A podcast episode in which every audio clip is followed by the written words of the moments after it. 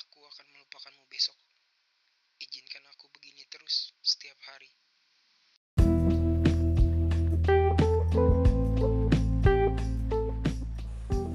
Perjalanannya baru sebentar, bahkan untuk dijadikan cerita pendek pun ujungnya belum ada. Kita yang baru memulai terpaksa kalah oleh keadaan.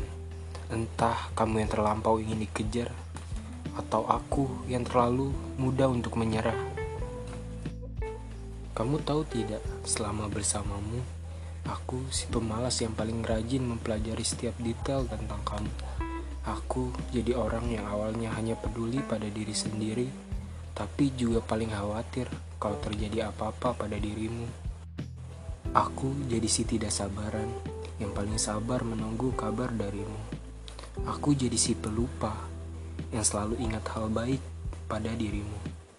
Aku jadi si tukang tidur yang bersedia begadang untuk mendengar keluh kesah harimu. Dan aku jadi si penakut yang paling berani untuk bertahan karena aku mencintaimu.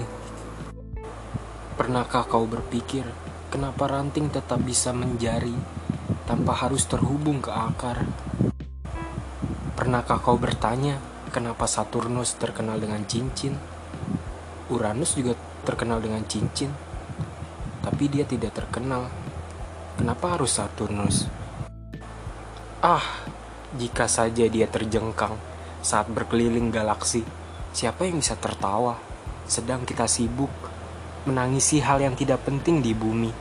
Aku hanya ingin tertawa setelah kau. Kadang aku bertanya, kenapa domba tak suka air? Kenapa katak tak suka darah? Kenapa nyamuk tak suka saus tomat? Kenapa aku tak suka masalah? Kutanya pada debu, dia tak menjawab. Padahal kupikir debu tahu segalanya. Ia kecil dan ada di mana-mana. Di sela hidung, di lubang telinga, di sudut jendela di mana aku suka merenung. Oh, andai saja debu itu bernapas seperti dirimu. Jika kalut, aku ingin menyendiri ke hutan, berbisik pada rimbun daun, bersandar pada kekar batang, memanjatnya lalu tertidur pulas di pangkal dahan. Menceritakan semua perasaan, tanpa beda mana rahasia mana cerita lama. Ya, sebelum mereka ditebang, lalu diubah menjadi kursi, menjadi meja, ayunan, atau menjadi lemari tempat kau bercermin setiap pagi. Sedikit pun aku tak takut jika ia beberkan rahasia yang udah kuucapkan kepadanya.